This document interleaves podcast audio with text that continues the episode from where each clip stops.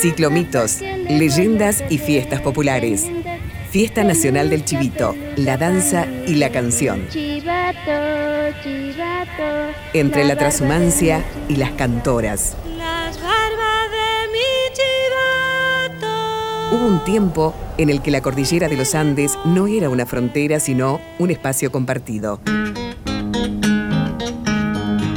La nación pehuenche ocupaba la franja que recorre el centro de Chile, sur de Mendoza y norte neuquino.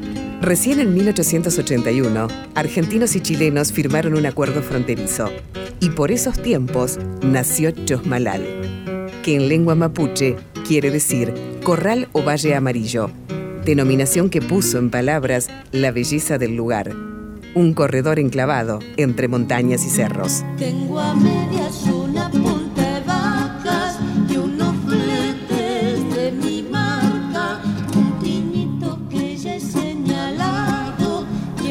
listo para veranar. Desde el 25 de noviembre, Chosmalal celebra la fiesta nacional del chivito, la danza y el canto.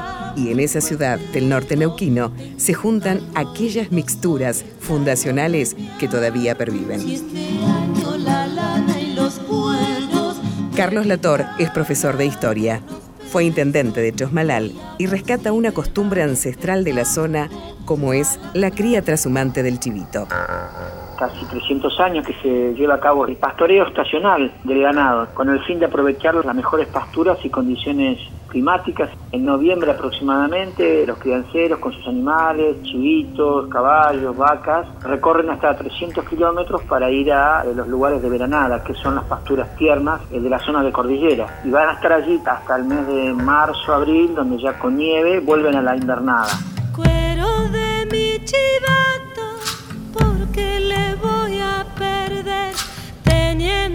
Abrigo y abrigo mi mujer. Los crianceros neuquinos, con apoyo del INTA y en un inédito proceso participativo, con amplio acuerdo de las fuerzas políticas de la región, lograron que el chivito criollo del norte neuquino tenga una marca que facilita su comercialización a nivel mundial. Carlos Lator, autor del libro La historia de Chosmalal, explica el valor que agrega a la producción de cabritos. Y en el año 2010 se logró la denominación de origen y el chivito criollo del norte neuquino pasó a ser el primer producto de la Argentina que tiene esta marca de origen, que valora no solo las condiciones de producción, sino que eh, pone en valor el trabajo y el patrimonio cultural que implica estas prácticas productivas. Al campo, salgo al campo divertirme. Los crianceros no estaban solos en su tarea. Sus parejas e hijos los acompañaban en la veranada y con ellos la poesía y el canto. Para paliar la soledad y la dureza del clima, nacieron las cantoras, que a los dos lados de la cordillera crearon las tonadas y las cuecas, heredadas de las trovadoras españolas, de los corridos y los valses, de la cumbia colombiana y hasta de las rancheras mexicanas. Al campo de tu frente, Las cantoras del norte neuquino participan de la Fiesta Nacional del Chivito y Lator nos cuenta cómo sus versos se entrelazan con la crianza transhumante.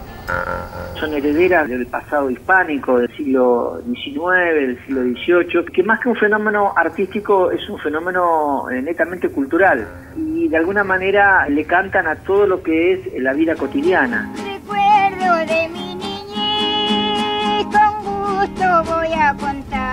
El canto de Violeta Parra cruza los Andes y en el norte neuquino las voces de las legendarias Esther Castillo o Matilde Tillería resuenan a través de LRA 52, Radio Nacional Chosmalal.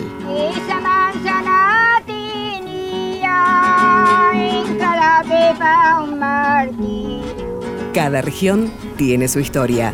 Vos también podés contar la tuya. Escribí a historiasargentinas arroba radionacional.gov.ar.